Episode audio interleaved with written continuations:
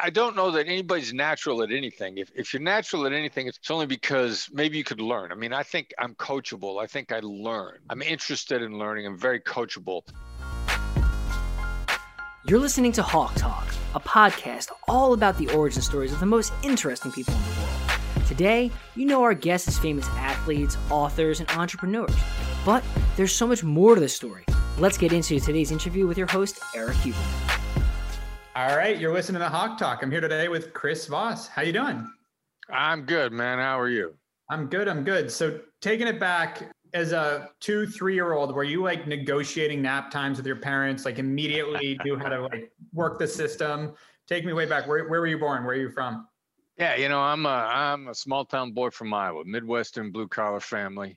Father was an entrepreneur, uh-huh. pretty much sole proprietor. You know, he had a secretary and a helper. Uh, very blue-collar business, delivered gas and fuel oil products. Oh, okay. Fixed furnaces. Got it. The business initially, I can remember, you know, eleven o'clock at night in the middle of winter, my dad go out to fix somebody's furnace because they didn't have any heat in their house. Wow. You know, my mom initially was a stay-at-home mom, but then as we grew up, you know, she's, my dad got into the convenience store business, convenience stores and gas stations, so my mom got involved and she started helping that, so. He owned them? He owned convenience stores and gas stations? Yeah. Yeah, yeah, yeah. Started, uh, you know, running his own operation. Initially, he was supplying the gas stations, and then, you know, the Vosses, uh, we look at what somebody else is doing, and and we, you know, we go like, ah, I could figure that out. It can't be that hard. Love it. You have siblings too? Yeah, I got one older sister and two younger, so there were four of us. Nice, awesome. And so, tell me about the upbringing. You got an entrepreneurial dad, stay-at-home mom, then helped with the family business. Did they put you to work? Were they encouraging you to get out there and do your own thing? How how was that as a kid? Yeah, no, you know, uh, the, my dad thought he's providing room and board. We might as well pitch in and help. So started working for my father. We all did, mm-hmm. kind of as far back as I could remember. You know, my dad was very much, uh, very very much a figured out guy. Like if he had a task that he needed to figure out, then his attitude was, you should be able to figure it out also. You know, my son, I used to send my son back to Iowa every summer, to, initially for two weeks. And he, then as years went by, he'd stay, you know, good four weeks. My son grew up a Jersey guy and kind of an interesting combination of New Jersey and Iowa. But and and he, he goes back there every year for this annual tractor celebration, and they like to call him Metro Jethro. So he, my son Brandon, the president of the company, interesting cat in and of himself. Awesome. But we've always joked that work, you know, working for my father, a man who would never ask you to do anything he wouldn't do himself, and there wasn't anything he wouldn't do himself. Like if it didn't matter what it was, if if it needed to get done, it didn't matter how ugly, how dirty it was, you did it. He did it. And we actually had a couple people when I was in, in high school, you know, a couple people worked for my dad that was like, you know, this work is too hard, or, you know, this work is beneath me. And, you know, a guy who'll do something himself, if you tell him this is beneath me, then you're not going to last, because yeah. honest work is honest work. And that's kind of how I grew up. Got it. And and growing up, were, were you really focused on helping business going through school? Were you an athlete? Were you into other things as well? Yeah, you know, I don't know that I ever really thought about it helping a business. It was working for dad. It was, you know, it was yeah. pitching in. It was it was expected. You know, it was family operation. My father encouraged some sports, discouraged others. You know, my father played football himself in high school, so you know, football and basketball, the the traditional during the year sports were cool. Regardless of what I wanted to do, I played football and basketball. Uh, I do remember. Have, did you have other sports you wanted to do other than? Well, football? yeah, there there were. You know, the summertime sports. Like, I can remember. I uh, one year I decided I uh, I wanted to play golf. I wanted to be on a golf team. Now, my father liked to play golf, and he let me participate in, as a young, youngster on Saturdays in a golf league, and I could play golf. But as a sport, nah, it was it was it was a no go. And it was funny because the golf coach was uh, the head football coach, a revered guy and a good friend of my father's. And when he found out I wanted to play golf and my dad was against it, he's like, yeah, I'll talk to your dad. Don't worry, I'll work it out. And uh, no, it, it, that negotiation didn't go anywhere.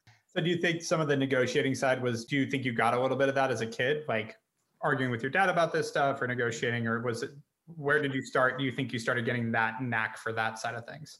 Yeah, you know, I, I developed an interest in it. I mean, I, I don't know that anybody's natural at anything. If if you're natural at anything, it's only it's only because maybe you could learn. I mean, I think I'm coachable. I think I learn. I'm interested in learning. I'm very coachable. Adam Grant wrote a book called uh, Originals, yep. and he talked about that originals have a high degree of a trait that's known as openness. And, you know, there's a quick down and dirty test at the very beginning of Adam Grant's book about whether or not you can tell how open you are. And I sort of, you know, I got a, a, basically a B plus on the test. Yeah. I think I'm very coachable. And you know, that was the environment that I grew up in, uh, which was be coachable, figure it out. Yeah. And then negotiation, any, anything else. Uh, Daniel Corr wrote a book called The Talent Code that says nothing is natural. Now, yeah, it's natural if you're seven feet tall, but you know, there are more gifted athletes, more physically gifted basketball players than Michael Jordan was. He worked at it. Yep. You know, he had, he had a work ethic. He, and as a matter of fact, now we're talking about it, he always prided himself on being very coachable.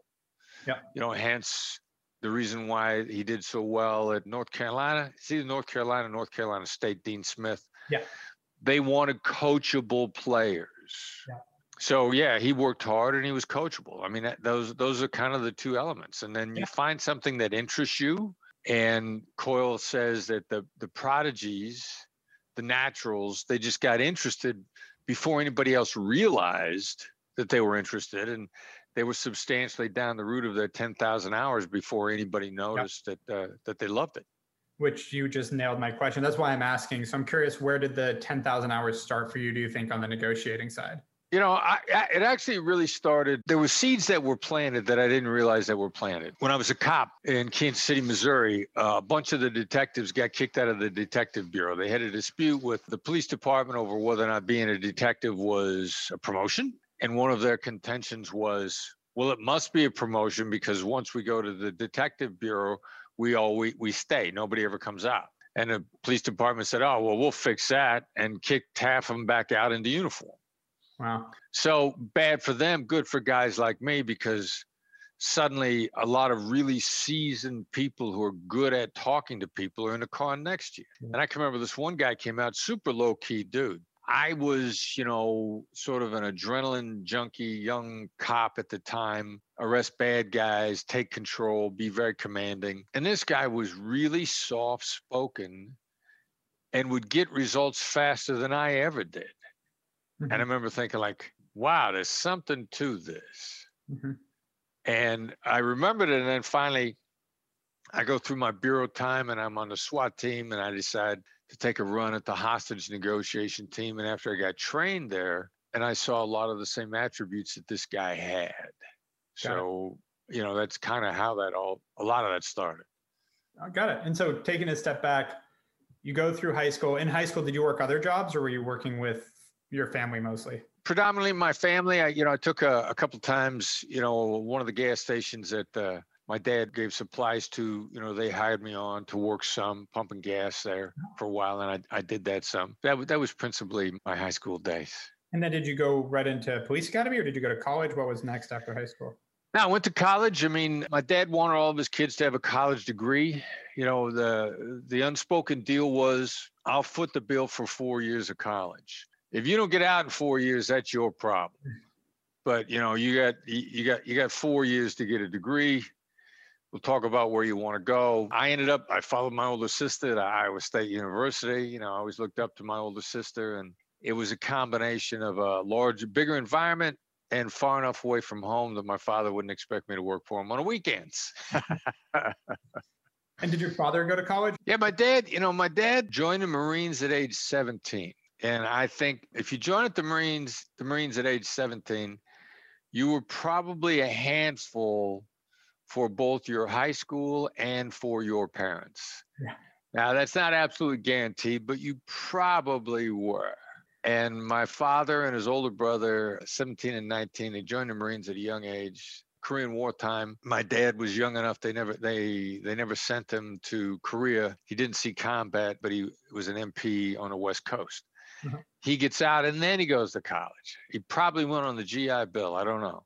Yeah. But yeah, he, he got a college degree, and met my mom, who settled him down. And, you know, then he became a businessman.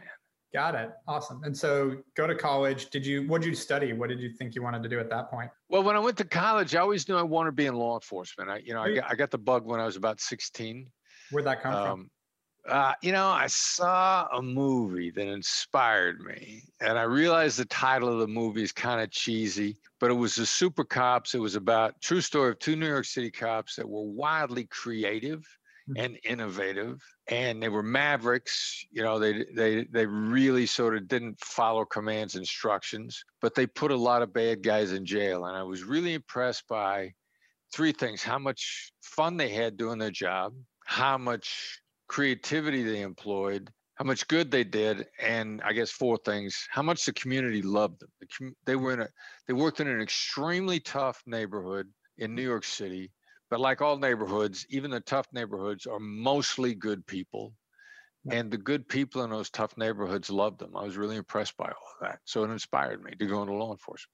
Got it. And so, what were you studying in undergrad to help with that? Well, when I when I first when I first started, you know, I, I got in as an engineer. You know, everybody, Iowa State's an engineering school, and everybody had aspirations for me to be an engineer. And and then I got there, and I did, I knew I was going to go to law enforcement, so I switched to sociology. But then, you know, even then, I realized if I changed my mind, sociology as a safety net might be limited. So I switched, and I got a business degree. I ended up with uh, a business degree from Iowa State.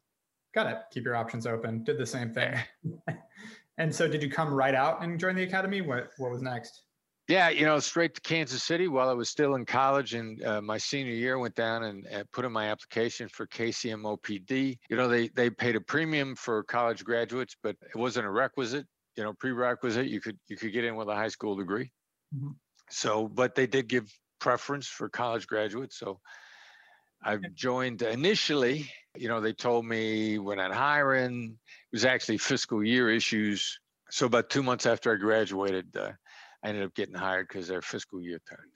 And were your parents super supportive? Were they resistant? Because yeah, you know, my dad was a little reluctant. He, you know, uh, he paid for a college degree, and I went out and I got a job that didn't require a college degree. Yeah. So, you know, they they were tolerant, supportive. Okay. You know, my first two years there. And, and then my father, after two years, he realized that I was probably going to stay in law enforcement. So he wanted to get me interested in federal law enforcement. Oh. And so he, he saw that as a step up. That's not necessarily true, but that's the way he saw it. Yeah. So he introduced me to a buddy of his that was with the Secret Service. And I remember meeting that guy, and he said, you know, I have traveled all over the world with the Secret Service. And I thought, really? You know, I, I, I barely been across the Mississippi River all over the world and get paid at the same time. That sounds cool. Yeah. So as, uh, as, uh, as luck would have it, the serendipity of the universe, the Secret Service was not hiring, the F B I was. I didn't know one federal agency from another. So I thought, you know, let's see what the, what the F B I has. And, and they hired me. And that was two years in, you said? I was about two years on the job when I applied, and I was just short of three years on the street when the Bureau hired me. Got it. And you said while you were on the on the police side, you did, ended up on SWAT too? I was slated to go to the SWAT team. It was kind of an interesting dilemma. And again, you know, the why, the U-turns, the forks in the road, you know, a lot of times you don't see it. The Bureau hired me on October sixteenth. I was scheduled to be eligible to get transferred to the SWAT team on October thirty-first. Mm-hmm. And I probably would have gone then or shortly thereafter. The Bureau would have delayed simply a month. I never would have left Kansas City. Wow. That's a, yeah, because once you joined, you wouldn't, you would have wanted to see that through too, correct?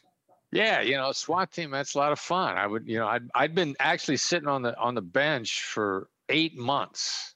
Oh, wow. Waiting to go to the SWAT team. I participated in a selection about eight months earlier, finished number one huh. on the selection process, but I didn't have the sufficient amount of time in on the street for them to allow a transfer. And, and you know, I just participated in a selection. Nobody thought I would do that well. They thought it would be a good experience for me to learn. Yeah. And when I was number one, you know, uh, one of the lieutenant colonels in charge of administration said, you know, I, I don't care who this guy is. Got to have three years before we can get transferred. So he held up my transfer. Got it. And so did you stay in Kansas City with the F B I or did you transfer to somewhere? You know, the Bureau had a policy at the time to uproot you from home. Got it. When you become an F B I agent, you really, it's a new identity. You really got to start over. And they don't do it anymore this way because it's expensive. Yeah.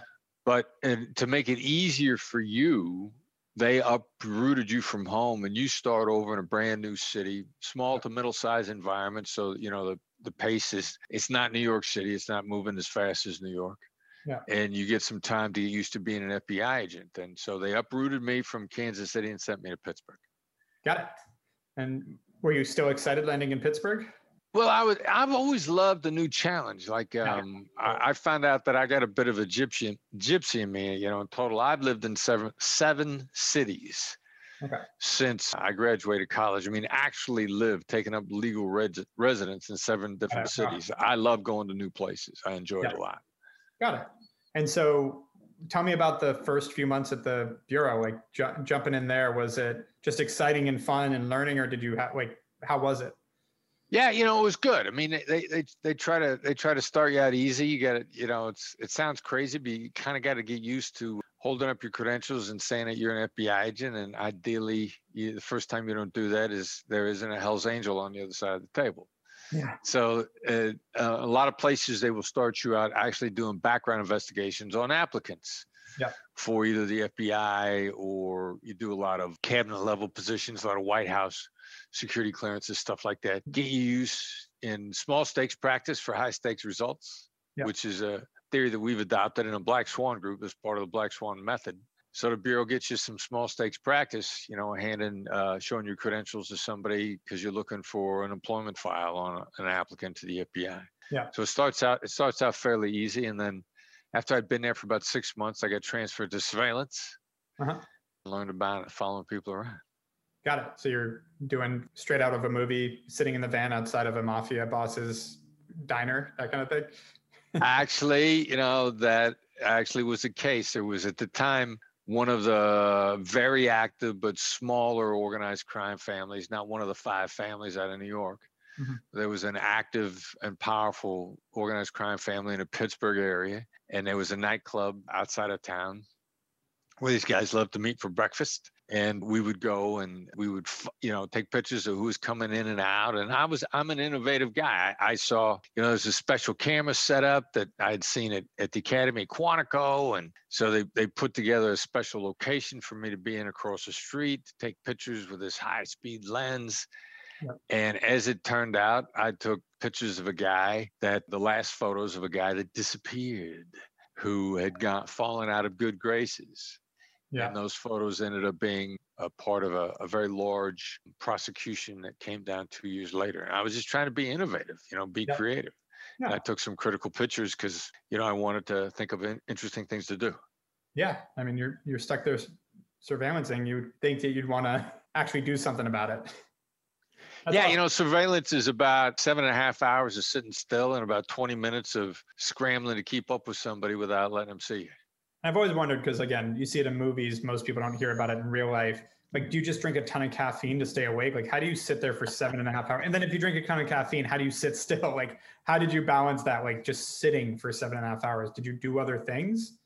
Yeah, well, the guy who's watching specifically the, either the door or the person, and usually it's a door, that's called the the eye, the primary eye.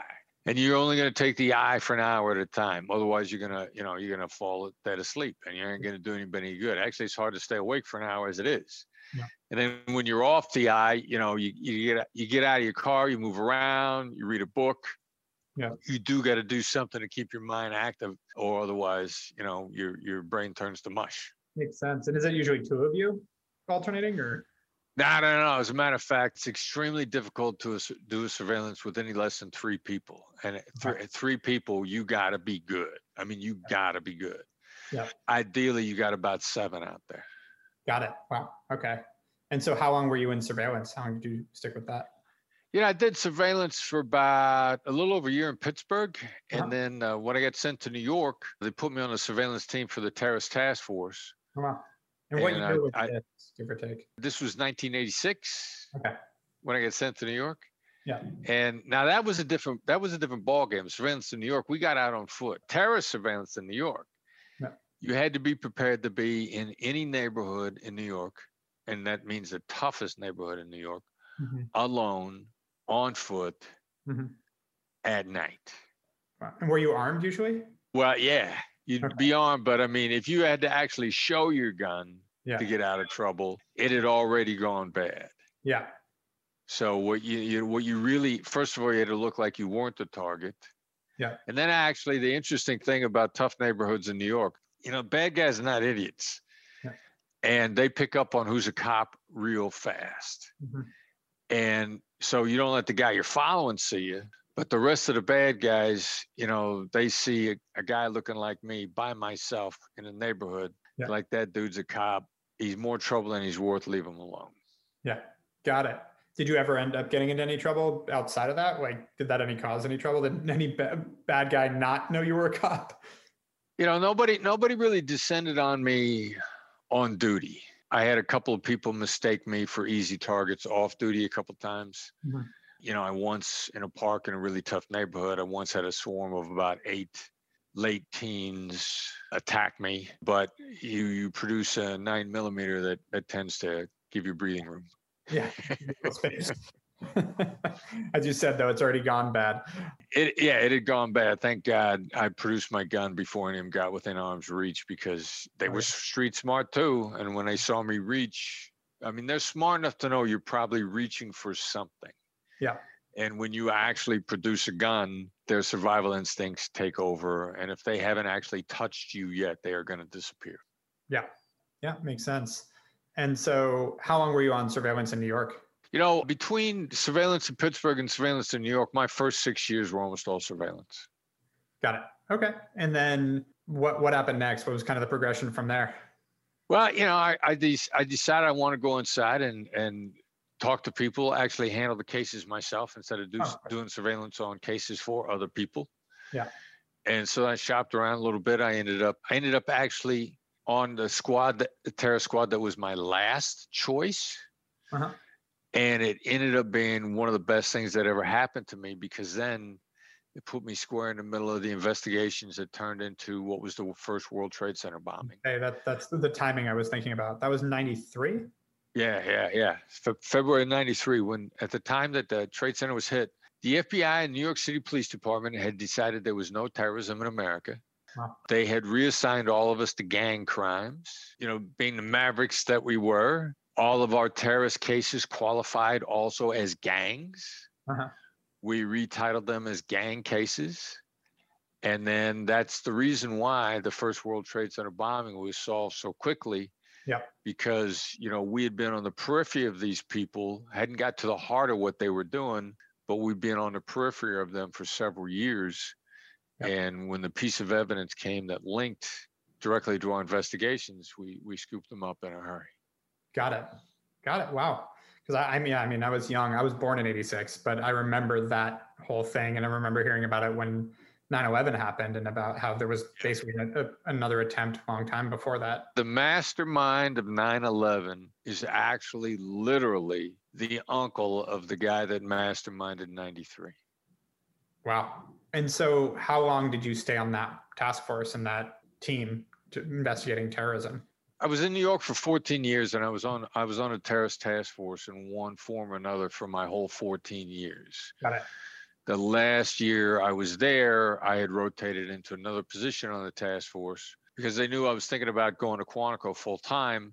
Mm-hmm. So they put me in a position to mentor some of the younger guys a little bit more. Got it. Okay. And then...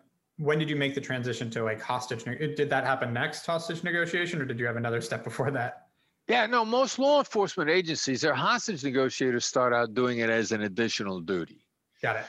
So the F B I's got a structure pretty much like everybody else does. You know, the negotiators are scattered throughout their ranks. Uh-huh. So I, I became a negotiator while I was still in New York and still on a terrorist task force, and did it as an additional duty, you know, and, and it, it enhanced my interviewing skills. Yeah. And so I was, and then I, I, by the time I left New York, I was actually in charge of the negotiation team. Okay, got it. And on the terrorist task force, were you, so were you actually negotiating with specifically terrorists, or would they call you in for other jobs too? Um, you don't negotiate with terrorists is about the biggest cliche line you hear, but. Right, right. Well, and, and in point of fact, you know, that cliche line is actually wrong. We don't make concessions to terrorists. Right. If you, if you those of those people that look at negotiation as concession, which is another thing about the methodology for the Black Swan Group. Yeah. You know, we don't look at negotiation as concession. You know, as, hence the title of the book, Never Split the Difference. You know, yeah. We're not going to concede. We're going to come up with a better deal. But the last thing you want to do is concede. And I and I had really been grounded in those principles as a hostage negotiator. You know, it's not concession, it's communication. And where did that come from? Was that just from, tri- lack of a better word, trial and error? Was there like some great mentors you had on that side? Where did that come from of understanding that? Because I've read your book too, and you know, there's a lot of brilliance in it versus like the, what you people think of as negotiating and what actually, you know, it makes sense. If you've been in business, if you've been in a negotiating table enough times, you read your book and you're like, oh yeah, you, hopefully you've done some of it intuitively, but it's really the right way to do things. Yeah, I think, well, some of it came f- from the fact that I was a SWAT guy to begin with. Yeah. You know, I, I viewed the two as working hand in hand. And then the guy that was in charge of the negotiation program overall for the majority of my time, a guy named Gary Nessner. I learned a lot from Gary. Gary mentored me. You know, at some point in time, he noticed me and, you know, wanted to develop me. So I, I learned an awful lot from Gary. And Gary was not, Gary was about communication, not about concession. Got it. So I learned a lot from Gary Nessner. And so going back, was a lot of your time spent talking to terrorists when you had to, when they needed someone to talk to them, or was it, or did they pull you out for other jobs too? Yeah, you know, that's the way it goes down in the movies. In reality, yeah. The vast majority of domestic stuff in the United States is really crisis intervention. Yeah. It's not, you know, the classic straight out of the movies bargaining. Right. Now, I, w- I was lucky enough, I negotiated a bank robbery hostage take, and that's a really rare thing to have happen. Like, bank robberies take hostages, but the bad guys make it a point to be gone before the cops show up because they know the cops are coming. It's a bank, after all, and they have bank alarm. So actually, to catch somebody on the inside is a really rare event. It won't, it won't happen one time in the U S this year. Right. Got it. It's that rare. It doesn't even happen once annually. Yeah. But I was lucky enough. It happened in, in Brooklyn when I was when I was in New York, and I got over there, and we put together a team between the F B I and the N Y P D, and I was the second guy on the phone, mm-hmm. and I got one of the bank robbers out to uh, to surrender to me. But my experience prior to that, you know, I, I did a couple of domestic things, a lot of cross training and hostage negotiation among all aspects of law enforcement. So we trained most of the teams in and around the New York City area. The first one that I really got involved in that was an actual negotiation, this uh, school teacher barricaded himself in his, in his uh, was suicidal, barricaded himself in his house in Dobbs Ferry, New York, because there was an allegation that he'd had an inappropriate relationship with a thirteen-year-old female student. Mm-hmm. Now, he hadn't. He'd been just been mentoring her. They were good friends. Yep. But those sorts of allegations will destroy somebody's life. Yep. And the allegation was leveled, and the guy barricaded himself in the house. And I, uh, you know, we showed up unannounced, myself and uh, one of my one of my colleagues, Richie. And because Richie had such a great relationship with the local cops, they let you know they led us onto the scene. We walked up to the negotiators, and we just became part of their team and supported them. Got it. And so what does that look like? Are you on the phone with him, or are you just giving them advice and point, not advice, but your own perspective on how they should handle it? Well, we'll, we'll be, uh, depending upon how many negotiators are there, and there were only two negotiators that were there at the time. So the first thing we did was start started to give a little bit of play-by-play to command. Oh, okay. Like, all right, here's the dynamic that's going on. Here's what I think. And I, I can remember real clearly when we walked in on Dobbs Ferry, both the negotiators had been awake for over thirty hours. Uh-huh. And these guys were exhausted. Yeah. And so I looked at the commander and I said, all right, number one, I am not getting on the phone. Number two, your guys are exhausted and you need more negotiators. Yeah. I am not getting on the phone. And the third part here is our subject inside is enjoying this conversation so much with your primary negotiator. He's figured out that when he comes out, he no longer gets to talk to this guy. And so your best move is going to be to change negotiators to get him to come out. And I am not getting on the phone. Yeah. And, you know, Commander is sitting there and he, he kind of wonders if that isn't what's going on, mm-hmm. but he doesn't really know. He thinks his guys are tired, but he doesn't know how effective he is. And it seems like the subject inside is really attached to the negotiator, yeah. but he doesn't really know what to make of that. Yeah. And so he looks at me and he says, we don't have any more negotiators. How about if we put the backup coach on the phone and you coach him? And I'm like, all right, I ain't getting on the phone, but I'm happy to coach your guy directly. Yeah. Put the second negotiator on, a guy named Chet, absolute superstar. The disruption, in a, but in a very positive way, sort of woke the guy up on the inside. Yeah. And twenty minutes later, he came out. Wow. So he was just kind of, as you said, he liked the guy. He was just kind of hanging out and kind of exhausted at that point and just sitting around. And there was no change in environment, so it didn't cause any type of change in thought. Right, right. You know, in any negotiation, you can disrupt it and have positive things happen yeah. if you disrupt it gently. And it, it's mostly has to do with tone of voice. And then you allow your effects to settle in. Makes sense. And so how long were you on the hostage negotiation side of the Bureau, or you went to Quantico, you said? Yeah, you know, I started it as an additional duty actually in, in ninety-two, and then in two thousand, it became a full-time job. I, when I got when I got promoted, transferred to Quantico, it was a full-time gig. It was no longer part-time. You know, I went down to the unit. Gary Nessner was running the unit. He had recruited a bunch of guys that he thought a lot of, and I got a chance to work with some really sharp guys and gals, and we breathed, I mean, we lived it. Yeah. And then Gary's vision was to give everybody, if you had a certain area you want to specialize in, Gary would let you be in charge of it, take the lead. And I loved international kidnappings, and I had, at the time, I had more terrorism experience than anybody other than Gary. Yeah. And so he put me in charge of our international kidnap response. And so, in whatever you can share, what kind of stuff did you have to, it, obviously it's a little self-explanatory, but what kind of situations did you get into on that? Yeah, well, it was almost all kidnapped for ransom. Uh-huh. I mean, a fun, you know, the funny thing about money, even al-Qaeda terrorists that are kidnapping on behalf of their cause, yeah. as soon as people start throwing money at them, they're like, ooh, wow, this money stuff's kind of cool. I kind of, I like having money. Yeah, the and one weed through ideology too, huh? Yeah, terrorist groups from South America to the Middle East to Africa.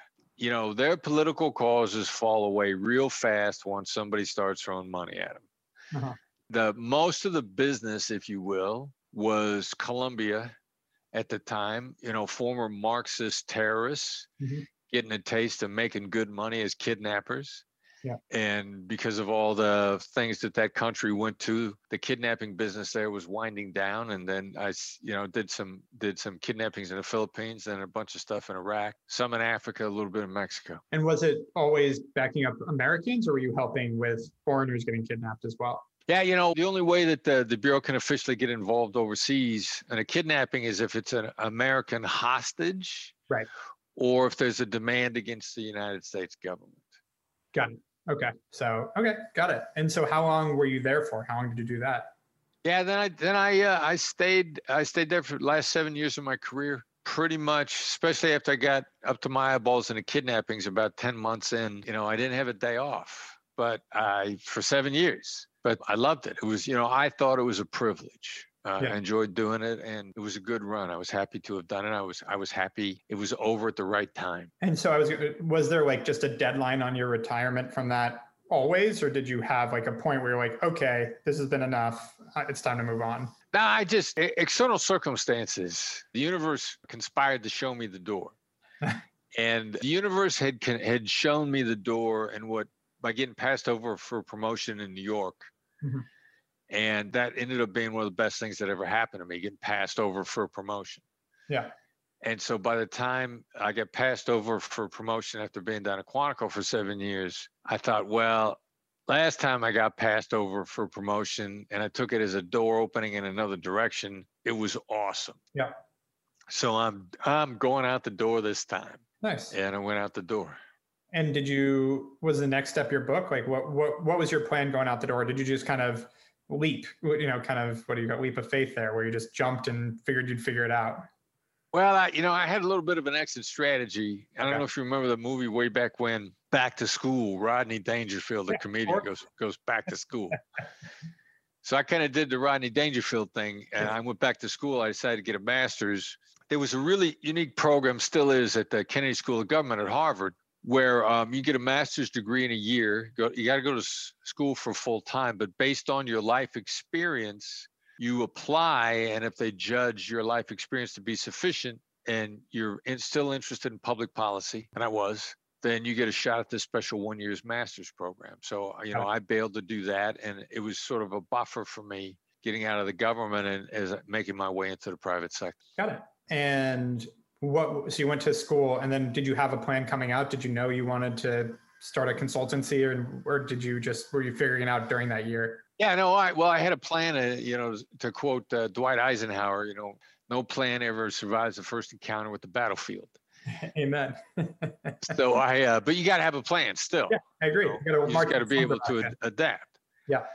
So I got out, and, you know, I just figured a bunch of stuff would fall into place. The two things, first of all, they, were, they weren't going to fall into place as easily as I thought. And then secondly, as I was finishing up at Harvard, it was the depths of the two thousand seven, two thousand eight recession. Yep. Like I got out when we were hitting the bottom of the recession, and nobody knew it at the time. When you're hitting the bottom, people think like there's no end in sight. Right. But as it, you know, as it turns out, if you rotate out of the government, if you try to start, if where you try to start is at the bottom, you actually catch a bit of a break because there's kind of nowhere to go but up. Yeah. You don't, you don't know it at the time, but you didn't, you didn't ride the economy down like everybody else did, you know, and riding the economy down is some brutal stuff. Yeah.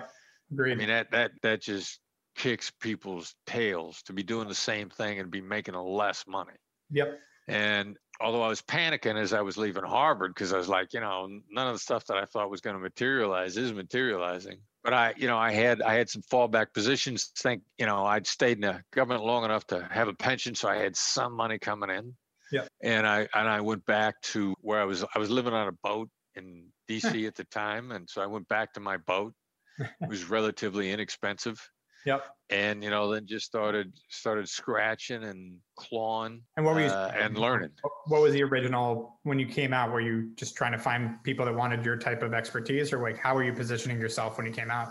Yeah, well, I always I always thought that there was a natural application. I mean, my brothers and sisters at the program on negotiation at Harvard had convinced me that it was completely applicable to business. You know, the old uh, philosophy, build a better mousetrap in a world, be a path to your door, is nonsense. Yeah. Like, you know, hostage negotiation for business, what is now the Black Swan Method, yeah. is without question a better mousetrap. Mm-hmm. And that yep. does not relieve you from marketing or getting out there and pounding the pavement yep. and paying your dues and figuring out ways to show people that. My Brandon, the president of the company, involved really from the very beginning. Yep. I caught a couple lucky breaks on teaching. I got a chance to turn around, go back to Harvard and teach again.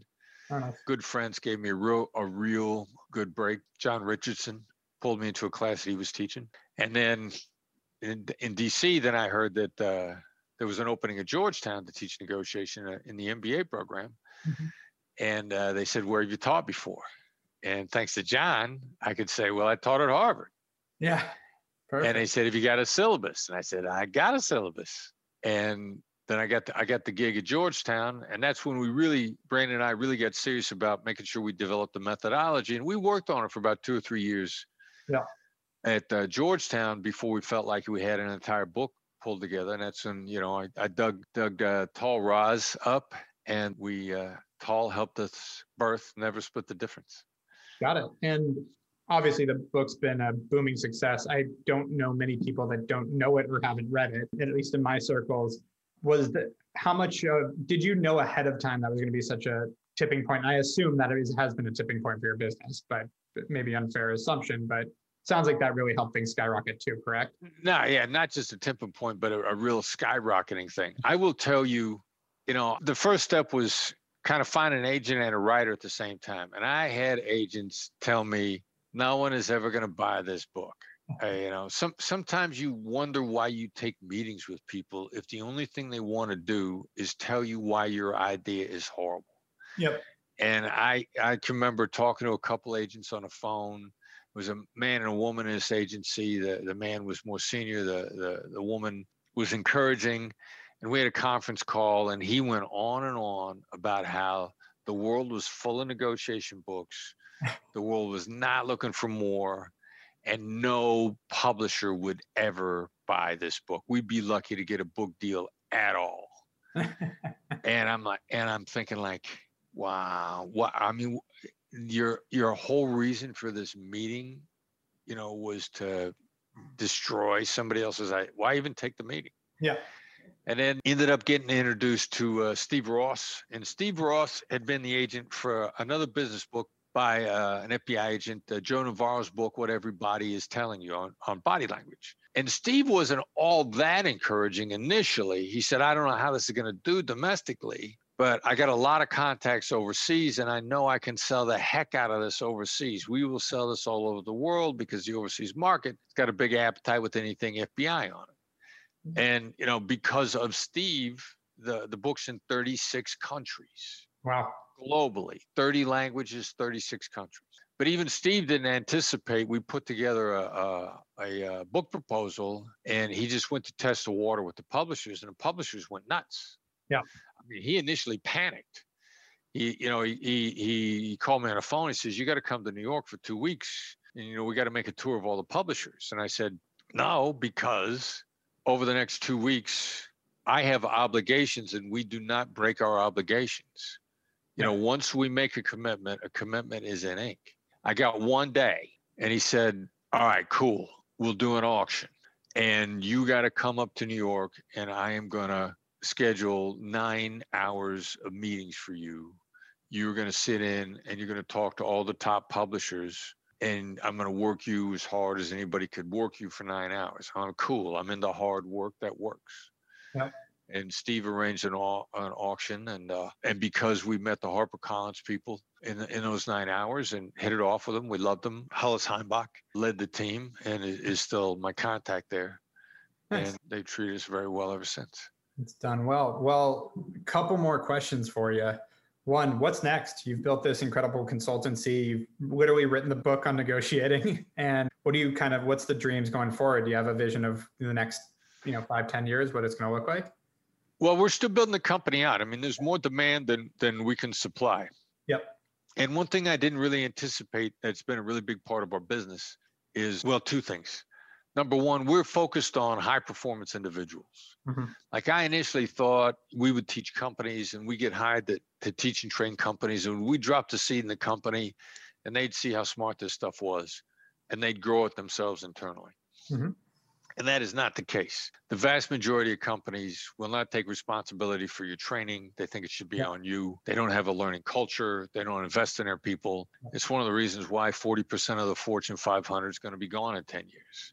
Yep. Because they just don't take care of their people. Yep. And then the high performance individuals, like all of our marketing, everything that we do outbound is designed to go after the high performer. Mm-hmm. They don't want to argue with you about a new idea. They love new ideas. Yep. They they love stuff that makes them uncomfortable. They love to learn. Yep. I mean, they soak this stuff up by a, like you know, you know, like a sponge. So I didn't envision we'd be focused on top performers, on individuals, and then we coach a lot. And we got we have more demand for coaching than we have coaches because we want to make sure our people know what they're doing. Yep. So we're going to continue to build out. We're going to coach. We continue to evolve the ideas. We put, you know, a training session at one of our superstars, Derek Gaunt, just finished a course called When Things Go Wrong. Yep. So, you know, putting it out in different formats and tailoring it to how people want to learn is, and evolving the ideas and learning neuroscience, adding everything we're learning about the difference between oxytocin and dopamine and what that does to you and how to trigger it. Yeah. Part of a negotiation process. So we're still learning, and we're looking to expand a little more overseas, probably starting in, uh, actually I was just notified yesterday that we're already planning training for London in June. Wow. Awesome. And last question for me, someone else trying to pursue their dream, you took such an unorthodox path for, you know, a lot of people that end up on your level. And what would you say to someone that's got an idea of what they want to do, what's young or old? They could be, you know, fifteen, they could be seventy. What's kind of that one piece of advice you either wish you heard or are glad you heard to kind of keep you going on the direction you wanted to?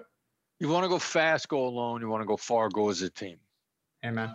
Now, the numbers for startups that survive, that are started by teams versus started by individuals, is like no comparison. Like nine out of ten sole founder entrepreneurial startups, nine out of ten fail. I don't know what the numbers are for teams of three or more, but I know the numbers are much higher. Yeah. And then, you know, being part of a team is not just leading a team. One of the biggest things for me was I always led teams, and I will always would have described myself as a team player, as long as I was in lead. And to really be a team player, you, you know, you, what was it? Chris Rock had a routine recently where he says, it's his, you got to learn to play a tambourine. Yeah. You know, somebody else is a lead guitar. Somebody else might be the lead singer. Sometimes it's your job to play the tambourine. Yeah. You know, that's really good advice. How how do you get yourself out of the way of your team? Or, you know, you're the C E O, you can make a decision. Like, no, I can't. Yeah. I mean, I could, but that'd mean I was shoving stuff down my team's throat. You know, and I, I had a conversation with my director of marketing today, who's my daughter-in-law. Mm-hmm. And I was like, look, I, you know, I apologize for leaning into this without talking to you about it first, because I realize we got to get the team around it, and you've got your priorities. Yep. So, you know, being part of a team, what it really means to be a team player, a lot of, nobody will tell you they're not a team player, but what they're really after is for the team to join them versus their willingness to join a team. I have turned down former F B I negotiators explicitly with those words. I've said, you want us to join your team. Yep. And we need you to join ours. And since those aren't the same things, we just, it's just not a match. Great advice, and funny enough, stuff I'm going through right now with how to enable my team and step away as the leader and more a part of, which is fun. We got a big enough team now that it's, it's important to also have those people and have people around you that are better at certain things too. So I think that is very good advice. And Chris, this has been awesome. Thank you so much for coming on Hawk Talk. I enjoyed the conversation, man. I appreciate that. Can can I give people a way to follow yeah. up if they want to learn more? Yeah, please do.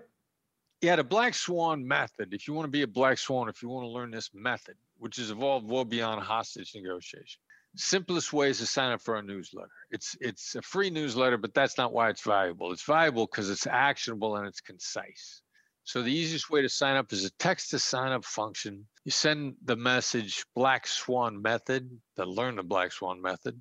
Black Swan Method, three words, not cap sensitive, text to the number three three seven seven seven. That's three three seven seven seven. Black Swan Method, just those three words, not the Black Swan Method, Black Swan Method. You get a text back asking for your email address. The newsletter is a gateway to everything that we have. And we got a lot of free stuff that'll help you on your journey. That's awesome. I'm going to sign up right now too. Really appreciate this, Chris. And I'm sure we will talk soon. Yeah. Thanks for having me on, man. Of course. Hawk Media is your outsourced C M O and marketing team. We'll dive into your business for free, identify opportunities in your marketing strategy, then get you teamed up with individual experts, all month to month and a la carte. Whether you're looking for a Facebook advertiser, a web designer, or a fractional C M O, we can help you drive growth for your business. We've successfully grown over twenty-five hundred brands, and we're here to help you too. No matter your goal, we've got you covered. To learn more, visit hawk media dot com. That's Hawk with an E, media dot com. You've been listening to Hawk Talk. To ensure you never miss an episode, subscribe to the show in your favorite podcast player. If you're listening in Apple Podcasts, we'd love for you to give us a quick rating for the show. Just tap the number of stars you think this podcast deserves. Thank you so much for listening. Until next time.